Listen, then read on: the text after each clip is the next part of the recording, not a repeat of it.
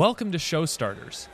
This is a show all about music, specifically the live concert experience, records that impacted people's lives, the effects that music has on our minds, how people listen to music, and a bunch of other scattershot topics presented by the world's foremost expert on unprofessional podcasting and interviewing, me, Shay Dougal. Some of you may know me as Bomber Number One, Spiegel, or any other number of internet aliases, but here I'm just Shay, jabbering about music with close friends, celebrities, and complete strangers. Let's see what happens when we take the stage. Welcome to Show Starters.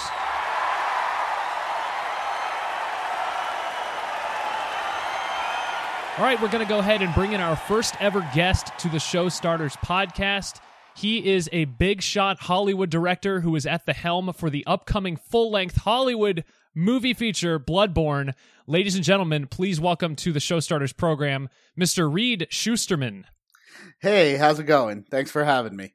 It's going, Reed. Um, so many people know uh, know me as as one of the hosts of the Bombers podcast, where I go by Spiegel. But you can just go ahead and call me Shay here. It's all good. We're all friends. We all have a million different internet uh, handles and, and, things that we use. You are um, you are on internet websites. Is that correct? I am. I am on a couple. That's how we met, actually, on an internet website.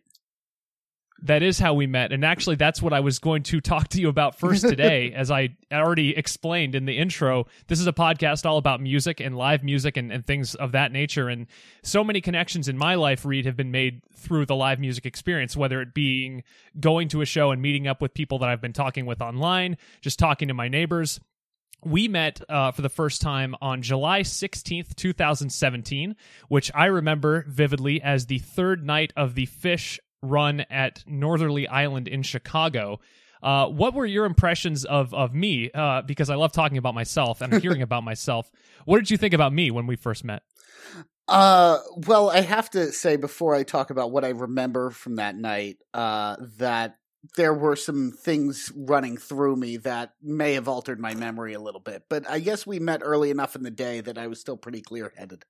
Um, you it was only whiskey out of a bag, I think, at that point. That's true. It was whiskey out of a bag. Um, what I remember about you was you were one of the nerds, and I say that as the biggest compliment I I, I can possibly give because I'm one of them too.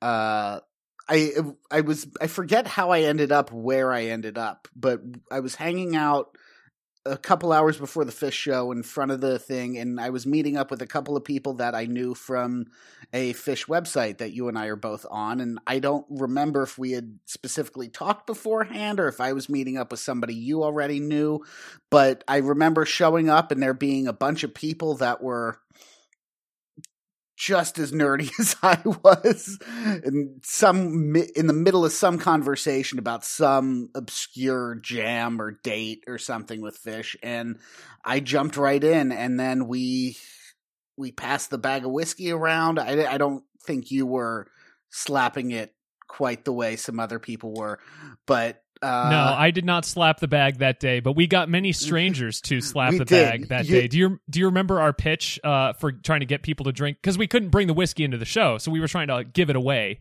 you yes. know, before everyone went in. Hell of a way to open your podcast. I mean, this uh, is the first episode. If people can't handle it, maybe you should just turn it off. uh, I want people to know what's coming. Um, I don't remember. I, I think it was. Do you want to I don't remember what it was. It sounds like it was. It was. It was. Come suck the liquid out of our hole. Uh, you know, suck the brown juice out of our bag, or some something like that. Um, well, I think that's the thing about a Phish show for me. Uh, to jump ahead a little bit, is that I'm not really the most outgoing person in my normal life. I'm not like somebody who like strikes up a conversation with strangers except at a Phish show. And eh, and I guess it's become a little bit more at any concert for me, but at a Phish show in particular, there's something where you know, I just feel more friendly and more wanting to engage with people around me. And uh, you use whatever you have, whether it's like, hey, do you remember this jam from 97 and how it's better than this other jam from 97? Or do you want to suck some brown juice out of this hole in my bag. Yeah, I, I do think that that some ways are more effective than others, but uh, Phish shows I think do really have that sense of community uh, that that maybe other shows and certainly uh, bands with maybe older demographics. I'm talking like actual classic rock bands, not just bands like Phish that have been around since the mid '80s, but but like actual classic rock acts that I've gone to see. You know, maybe not everybody is as willing to strike up a random conversation unless it's oh, the last time I saw Blue Oyster Cult, you weren't even thought of yet, and it's like okay, great, thanks, old dude. Um, but I think Phish really does have that sense of community. And that was actually going to be really my first actual question about live music to you is what drives you to go to as many of these shows as possible, specifically Phish, but live music in general. What is the big draw to this experience? I'd say Phish makes up probably 70, 50 to 70% of my concerts in any given normal year. But it's concerts in general for me there's two things. There's the community you can find and the people you can meet there. And i guess that goes hand in hand with the second part which is you just you can lose yourself in music in a way that or I can. I lose I can lose myself in music in a way that I can't lose myself anywhere else. And specifically live music in a big dark room where it's loud and overwhelming and overpowering. It's a it's a kind of zen where you, you know, in meditation you forget about everything else that's going on and if a thought comes in your head you acknowledge it and let it go without engaging with it. And music is a way to do that and to lose yourself in what's happening in the moment as it happens. And for somebody with, you know, anxiety problems like I have, it's really calming and freeing and nice to just think about only the sound that's blasting you in the face. That's an interesting take because w- you mentioned anxiety, and I think a lot of us who ended up who end up on the internet, you don't like go on the internet, you end up on the internet, being a denizen of the internet. We all have these like social things and the, these social quirks and, and things that maybe we're not getting along with regular members of society as effectively. But I, I wonder, as somebody, and my, myself included, as people with anxiety, how do we go to a show, especially for the first time, and get that overwhelming sense of music and the elements just kind of blasting us in the face, like you said? And how do we deal with that? How do we process that more effectively than an actual moment in society where we're talking to a stranger at a party? That's an interesting question. Um, I think there's something mathematical about it. You know, music is math. And I think there's something in certain good music for or certain music, whether it's good or not. There's something that, you know, if you play certain notes in a certain order and then resolve it in a certain way, it does things to your brain. And if that's done correctly, uh, which I'll say correctly as opposed to good. But if that's done correctly and you're in a position where, you know, you're in a loud room, then it will hit you. And there are things you can do to make it easier to get hit. You can have a drink, you can go with friends, you can just prepare yourself mentally beforehand for going to a concert. But I think there's something mathematical about it. And whether it's a jam band like Phish or, you know, a heavy metal act or whatever it is, there's something that gets beyond whatever is in your head because it's designed to do that because that's how music works and i don't know anything about music on a technical level that i can really back that up with but that's what i feel. It's it's interesting to think about. I was as you were going through that i was thinking about how you said music is math and then immediately i started thinking it's it's almost like sports and it's almost like understanding how a play in sports works. Like yes. think of a football game where you have 11 guys on one side of the ball all trying to execute something specific at the same time. If that's something that you are used to as a viewer, you can look at that and say that offensive lineman was holding on that play and that's the reason that that they were able to complete the play because the defensive end was was really coming at him right. with a good spin move or something like that. Um, music is often the same way and and it's interesting a lot of bands frequently feature solo sections where the guitar player goes off or the keyboard player plays a solo for a few bars or Mhm. something along those lines. But if you take a band like Phish, or there's a number of examples of, of bands that are all playing kind of different parts at the same time, but they all come Mhm. together to form this kind of beautiful harmony. And that is that is kind of what attracts me to Phish specifically. Um, but a lot of bands uh, have that have that playing in unison feel, which when it all comes together is also very beautiful. even when it's a solo though like a, a well done solo will still have a struct th- th- this will tie back into my real life a little bit. I'm you know a writer and director by trade. Uh so i really feel structure that's how i come at stories when i tell stories i i, I feel the structure you know the beginning the middle and end um Right. and so there's a structure to good music there's a structure to classic pop songs, you know, the A B A B bridge final chorus structure. And there's when you hit a structure correctly, it there's a reason those structures have developed because they really hit your brain in a certain way. And so there's comfort in it because even even un- unknowingly you might be recognizing the fact that a, a song a pop song goes verse chorus verse chorus bridge chorus chorus yes, like they exactly. all do pretty much uh, there- Exactly. there is comfort in that it's it's like watching it's like watching an old tv show like seinfeld or friends that you've seen every episode you know every line but there is something comforting in that and some bands play it exactly that way and some go the extra mile and add hmm. extra stuff to it that i think would make the average listener uncomfortable. But i think that's what's so beautiful about it is that they're able to take something that you're so familiar with and then they subvert your expectations just a little bit by going that little extra mile or with Phish that extra 25 minute mile. Well, I think like it's the difference between uh, on a ignoring Phish for a moment. The difference between like good pop music and bad pop music is the same difference between like a good blockbuster movie and a bad blockbuster movie. You know, it's not neither one of them is aiming very high, but there's something when it's done well and done with care and done with the knowledge of how it's supposed to work as a you know when you have a solo because that's when the bridge is supposed to be and you need something for the music versus okay here's a bridge and how do i make this the best bridge i can? But th- there's something about doing something right even when it's the basic thing that you can do. Like you said it's comforting. It's that's what pop music is and that's what a good classic rock song is. You know, AC/DC, for example, like most of their songs sound pretty much the same, but they're all really good and they're all really done with care. And so you put them on and it hits you in a certain way. With pop music, seeing it live, it's more like seeing a Broadway show. It's the production, it's hitting all the marks, it's the lights and the dancing. And there's certainly something to be said for that. I love Broadway. I'm not a huge fan of pop music, but I've certainly seen enough pop concerts that I can appreciate a big show. But I think for me, what I like about Phish specifically, but j- bands that, you know, deviate a little bit in general, is that I know the structure really well. I know what pop music sounds like. I listen to pop music and indie rock for my entire childhood and it just on repeat. And so at a certain point it becomes so familiar that it's not stimulating. And that's what I like about Phish is there are only two things you know for sure will happen in a Phish show.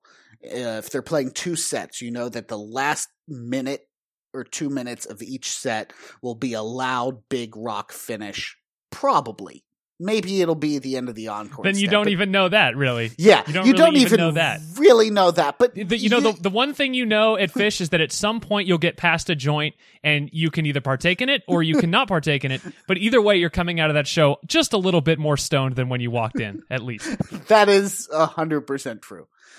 And I, I think that's what I like about Phish is you don't know where it's going. You can't feel. You can feel the structure underneath it, but it deviates in different ways. It's the same thing that I really like about you know really surprising movies or or books. You know, there's something to be said about reading a book that you know hits all the notes you're expecting, and it's just comfort food, but it doesn't get beyond you know to circle back to the anxiety thing it doesn't shut my brain up enough because I know what to expect, so I feel it coming, Right. and I don't want to feel it coming.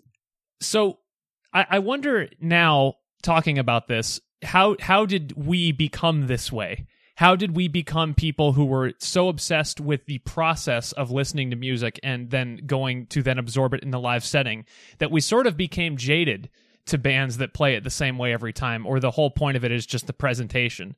Um, we're I, I would think it's fair to say that we're probably a little bit jaded when it comes to the same old experience in terms of Absolutely. I mean, we were just talking about deviation. Yes. Um, we need it uh, in order to have a successful, uh, to successfully have a good time. We need that deviation. So, Absolutely. what was so? What was the band or the the sequence of events that occurred in your youth? Uh, presumably, the first concert you saw. The show is called Show Starters, so I do, Mhm. of course, want to talk about your first oh concert. yeah, sure. How did how did that experience kind of shape how you look at live music today, or did it? Oh well, that's really easy because my first concert when I was eight year old, eight years old, was Phish. Okay, well, Uh, what's what's the next what's the next non Phish show? Because we already talked about Phish more than Yeah. any listener of this podcast would ever want to hear. Uh, the, well, the next show was uh, I can't believe I'm going to say this publicly, but it was NSYNC at Nissan Pavilion with Jordan McKnight. All right. In I All right, so two completely different experiences, right? The, co- the complete opposite ends of the spectrum. You could not get more different in concerts than those two concerts were. Um, as far as big shows, but it was it was a pop show. I was very surprised at how loud the screaming was, and I remember not being moved by it. It was cool, you know. They came, they rappelled down from the ceiling. There were pyrotechnics, you know. The the NSYNC is still a great pop band. I'm not going to shit on their their accomplishments as a musical group, but it just didn't do anything. It was just, you know, okay, I heard this song and now they're doing it here, but it's worse because I can't hear it quite as well and they're far away. And that was different. That I mean, this was maybe 3 years after the Phish shows, but as my second big concert, I do remember it being just different and not hitting me in quite the same way. And so then I spent the next few years of my life, you know, listening to emo music and being generally sad and thinking how important and thinking about how important I was as you do when you're a teenager. Um Thinking about how transcendent My Chemical Romance and uh, you know, oh man, that's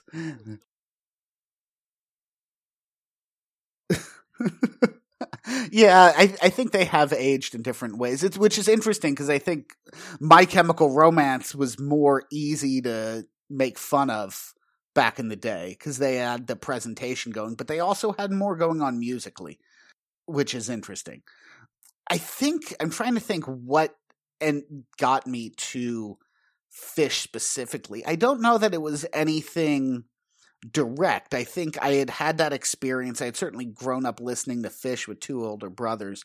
And then I had moved out to California and there was a show and my brother was going to it and I went to the show and that's sort of where it changed was at the show. But it wasn't at your first show. You're you're saying. uh, at, at the Phish shows that I went to as an adult. Oh, I see. I, Okay. I, I had sort of I, I, I had had the experience as a child and then had the the experience at the NSYNC show where I didn't like it.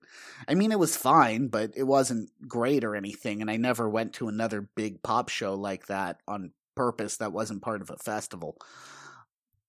But I think it was everything else that I had gone through. It was I decided to become a writer and really started studying structure. I as part of writing, I listened to a lot of music. So I'd listened to, been listening to music nonstop for six years.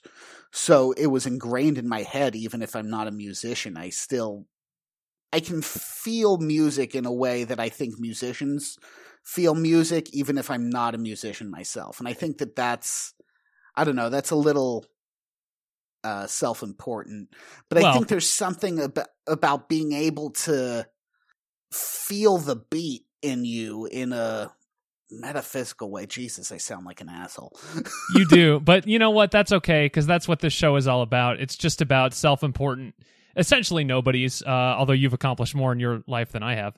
Uh, with a with a kid, for goodness sakes. Uh, hopefully, by the way, just moving the subject along a little bit. Hopefully, your wife's pregnancy went a little bit better than the pregnancy that your lead character went through in Bloodborne. Tell me a little bit about. Uh, tell, well, first of all, tell the audience a little bit about Bloodborne, the movie, and then uh, tell them about uh, how you went about selecting the score for that movie because that was something that you were definitely involved in, and I wonder how your experience, your lifelong experience with music, kind of colored your decision making process for for the music. Yeah, sure. Uh, well, it, it's a low budget horror movie that uh, I made last year, right Yeah. before everything ended. Uh, it's it's called Bloodborne. It's about a couple. They're try they're unable to get pregnant, and so they've gone through infertility treatments, and nothing has worked. So they end up hiring a witch to help them get pregnant, and it works. But it turns out, you know, the baby might not be quite human, and there are some costs that they didn't know would be part of the process and you know it's a fun little horror movie uh i'm really excited about it. it should be coming out in somewhere between march and june 2021 we're still figuring that out uh but it'll be on demand and streaming places that i don't know yet uh don't have the details there but i'm really excited about it it was a really fun experience um the music makes the movie. If you, if you don't know movies real well, then you don't know how important music is to a movie. But music is the thing that finishes a movie.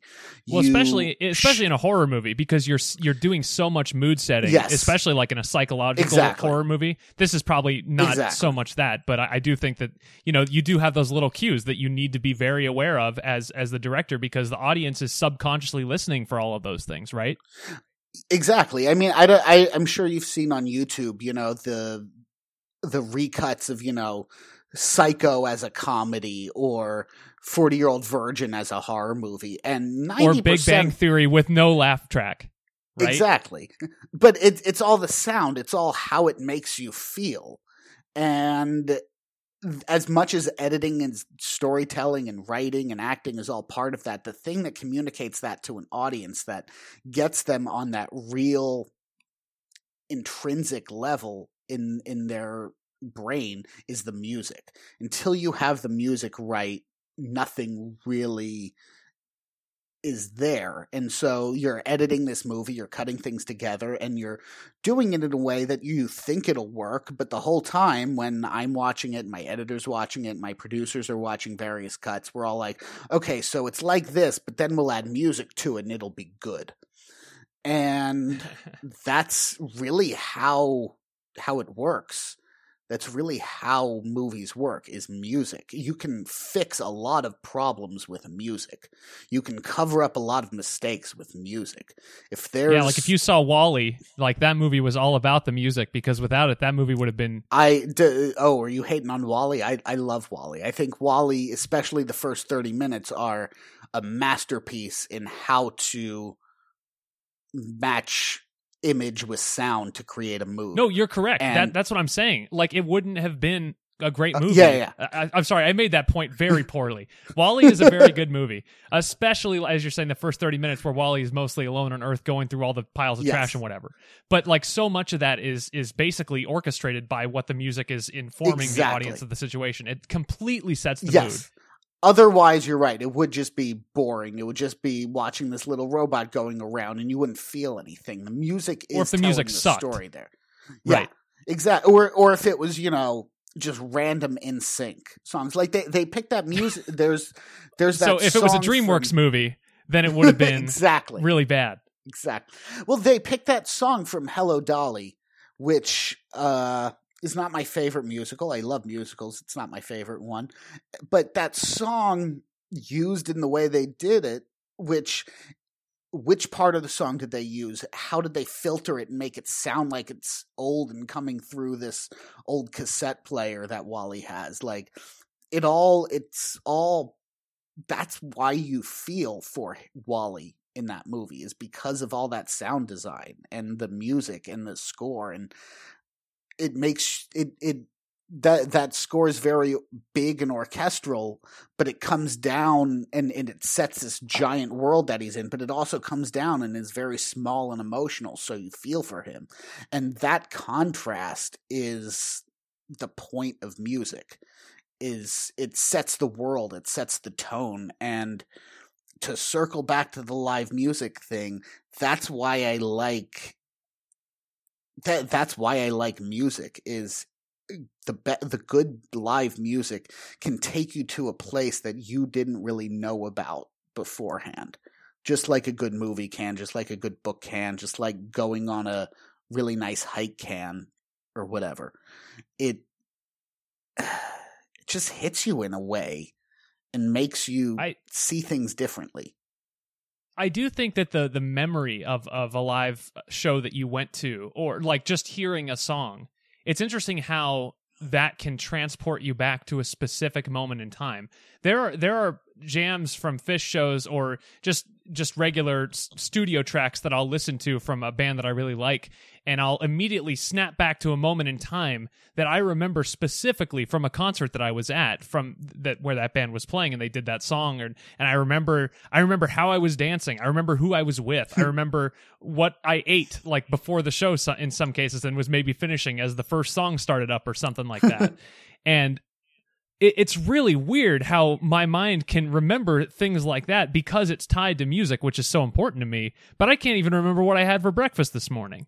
It's it's funny how our mind prioritizes things like that, uh, just based on kind of how how our brains are wired and i realize i'm talking about this very unscientifically do you have a moment in time uh, from a show that you specifically remember and if you hear that song or that version of that song if you're listening to the live performance that you can so vividly remember I have hundreds of those. Give me one. Give me a good one. Hundreds of thousands. Um, well, since it's the first episode, why don't I talk about one where you were there for? Oh, I think I know where bit, you're going with this. let's talk a little bit about July 14th, 2019. Oh, okay. Oh, I actually I did not think you were going there, but th- this is a good one too they they play they open the second set with a song that everybody likes called Mercury, and it lasted about twelve minutes, which is pretty standard for that song. So talking about that's everyone's from, like that's so long, twelve minutes. Oh my god, I can't even imagine listening to one song for twelve minutes. Uh, I when people say things like that, I, I like to bring up classical music and how long classical pieces are because there really is something about Phish that hits you it hits me in the same way that classical music does when it's com- when it feels composed and feels full and orchestral and can take you on that journey like WALL-E from this really big sound to this really small and personal thing. So cut to after the first song, they played a newer song that nobody likes that much, or nobody Aww. did at the time, and uh, then they kept playing it for 36 minutes and change. 37? I don't remember how long. It was a very long time, but it was it was transcendent. And that's something where if i hear some of those notes i can see the light show. I can feel the breeze on my skin and remember which way i was looking during which parts of the song and remember how you were dancing next to me and what my wife was doing next to me and what the stranger in front of me was doing. And i can see that whole 36 minutes just straight through every time i hear that I think that's how we're going to feel about this inaugural show starters podcast when we're when we're done here. Thirty six minutes of of glory. Um, I do think that it is important that we take a step back and recognize not everybody understands what it what what it means when Phish plays one song for 36 minutes. So I know we're talking about Phish again, but that's okay. That's what we know. What uh what does that mean, Reed, when you say they played it for 36 minutes? Well, they they just the did the, they did the chorus again and again the song itself is about two minutes of that 36 minutes, I think. And then they just jam. Ruby Waves. It's by a group called Ghosts of the Forest, uh, which is a, uh, it's actually the, the uh, front man of Phish, Trey Anastasio. It's his, it's one of his side projects, but it's uh, Ruby Waves if you want to go listen to it. The the song itself is not that long, but then there's a section after the words where they hit a I I'm again not a musician, but I think they land on a chord progression or something or a riff, and then they just jam, and it's the same. You know, it, it's jamming with purpose. It's jamming where everybody is listening to each other and just changing what they're playing. So it's not like the guitarist soloing for 36 minutes, which would be awful. The song gets to a certain place where everybody can just play the same thing and then you just the the people on stage are playing what they feel. They're playing they're changing the riff up they're playing a new thing they're listening to what everybody else is playing and playing something new. And they did that for 36 minutes before playing another song. And they did it really fucking well. Sometimes when they're doing that on stage, you know, they and they'll admit to this as much as a listener will, I, I believe. But sometimes it's not very good. And I like it. It's still fun, but it's just not getting anywhere new. It's not doing anything interesting. It's just kind of killing time. They're not syncing up properly. Exactly. Yeah. And that's like watching a boring movie that still has, you know, a good actor or some funny jokes or big explosions or whatever it is you're getting out of it. It's still fun, but it's not it doesn't move you. It doesn't do anything emotional to you. It doesn't stop you from checking your phone every couple of minutes because what if you got an email or a text or whatever? And when they played this song for that long and it was good for that long, it I, I don't it know transports how, you. It, has, it has to. Be, yeah. Because there's no other way to explain the fact that 36 minutes of my life passed by and I looked at my watch about maybe 25, 26 minutes in, and I didn't really understand how it had already been 25 minutes. I remember the look on your face when you looked at your watch for that. I remember the. Well, I was so confused. Yeah, but it was, was, like, so how, how is this possible? Like we're we're 26 minutes in. Like did, did I count wrong? Like where's and then you know that show went on a long time too. Like that was a three hour plus show, and they don't Yes. usually play that long. Yeah. So like they left it all out on the on the floor for us that night. But I mean the again, it transports you. It takes you to a place where mentally time seems to stand still, and you're almost existing within the music and within the experience itself, and that there is no other meaning apart from what you're experiencing. And that that's my personal favorite thing about the live experience is that you get that moment, that that it moment, as as they call Yeah. it. Um, it's it's, really funny special. You describe it like that because I know you're not a psychedelic user the way I am, and that's the way I would describe psychedelics, related to music or not. Um, but that that's what it is for me. That's it's that feeling of losing yourself of ego loss, which can happen without psychedelics if you're in the right state of mind in the right place and the right things happen and you let yourself be part of the experience and the experience then lives up to that expectation and that's what good live music does it lives up You heard it here first, folks. Music is like drugs, only with less drugs. it really is though it, it really really is A major takeaway. it, it's Uh, also, it, it must be nice to uh, to have a job in a creative position where you don't have to worry about talking about your uh, your psychedelic use. I, I envy you. it, it it's it's pretty nice to be able to man i would hate to have to never talk about that uh but it, what i like about live music which i have experienced psychedelics at live music certainly but it's not something i need for that. Good live music is will take you there without that. It, you can close your eyes and not realize that 26 or 36 minutes have passed if it's done well. And there's certainly people who can get there when they see bands that are just playing the album version but maybe a little louder or the solo has an extra four bars or it's exactly the same as it is on the album but Or maybe it's just a really special defining moment in their life. Like Exactly. the first concert I ever saw was was Weird Al Yankovic. I was seven years old. You know what I mean? Like there's nothing really transcendent about the Weird Al experience. But for me as a kid, it was so amazing to be seeing at the time one of my big like all-time biggest personal heroes. Mhm. Like he's right there. Like that in itself is an amazing feeling.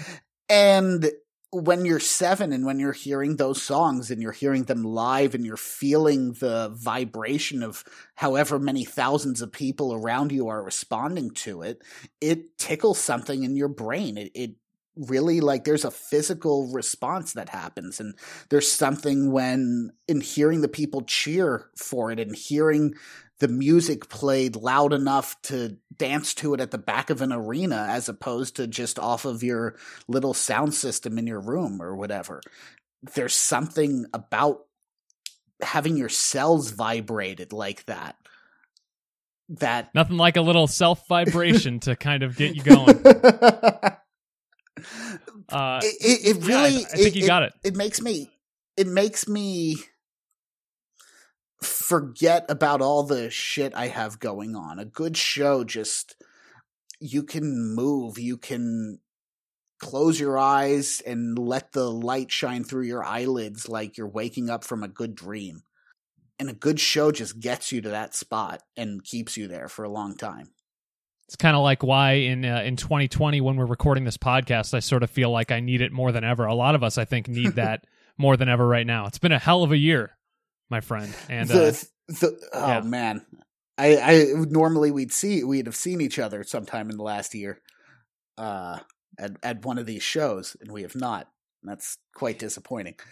yeah, that's the Um, other funny part thing- about Phish is that is that fans are so willing to travel. Like I see Reed every year, even though we live 2,000 miles away from each other, and it's not even like an appointment thing. Like oh, I we should you know we should set a week to hang out. It's just that we end up at the same place. It just happens. with with surprising regularity. yes. Um, the the thing that I keep missing most this year is live music. I, I've compared to many people this year had a pretty good year. I had my my movies done, and that's getting out into the world. I had a baby who's doing very well. The one thing I miss, really, really miss, is live music and f- being able to lose myself outside of myself in that way as opposed to whatever meditative bullshit I do on my own to keep myself sane. I really miss that and that that's uh, I can't wait for that to come back. Cannot wait. the the first show i think regardless of the band i could go see you know I, and i mean the first real show not this drive-in crap okay Yes. i'm not into it i i'm not into it um and i think the first the first show back is is going to be so unbelievable from the first note to the end like just you really realize you know absence makes the heart grow fonder because you realize what you've been missing the entire time and taking basically a year off is, has been rough It it makes me realize how I'm I'm annoyed. You know, God, I hate to be that person, but I really feel like I I'm going to go to a show next year sometime, God willing, and uh it'll be a really mediocre show, and I just won't care at all because I just miss the experience of trying to get there even if it doesn't get there for me. Even if it's a mediocre show with mediocre music and a mediocre venue the fact that you're able to do that man i i miss that shit. Being there, the community with the other people, I, I think it, it's it's all part of it, and I think I think we can easily sum up that that is the live experience to us is is the being there, the community, the fe- feeling the entire experience, not just not just watching it on a stream or from your car. It's the whole thing. Um, maybe that turns some Yeah. people off, but certainly not us. Um, Reed, we're about out of time, I think. But uh, all right do you have any any final thoughts? Anything you want to put out there? Well, just one thing I've been thinking about this whole conversation that hasn't worked in any other places, just a little story that I've been thinking about. I saw Dr. Dog open for My Morning Jacket once, and I'm a big Dr. Dog fan, especially in that era. Their songs are played pretty straightforward compared to the album, but they they're it's different enough that it gets me there. But this show, uh, right when they came out, there was some kind of technical issue. I don't know if it was with the lights or with somebody's sound system, but they ended up turning the lights down while they were figuring it out on stage. And while they were figuring out whatever they were figuring out, the band just kind of jammed for 10 minutes in a way that they don't do as a band publicly, but they were just, you know, riffing and making noise and changing the beat up. It was the most compelling part of the show because it wasn't the album version of the songs. And it was wasn't great. You know, it, it was, you know, it was a practice session or tuning or sound check basically, but with a drum beat. And it was just free. And mm. as as I just that's what I like about music is not knowing what's coming next, not knowing how I'm going to feel in 30 seconds about whatever's happening and whether it's good or whether it's bad. That's what I really get out of live music is just losing myself in it. It was an absolute pleasure having Reed Schusterman on my show today to talk a little bit about the live music experience and a little bit of music in general. Uh, we hope to do many more episodes of Show Starters in the future. If you're interested in being a guest on the show, guess what? I'm not popular or famous enough to be booking mega ton celebrity guests five years down the road. Shoot me a line send me an email at thisisbombers at gmail.com as we continue along the Bombers network of podcasts or whatever the heck you want to call it.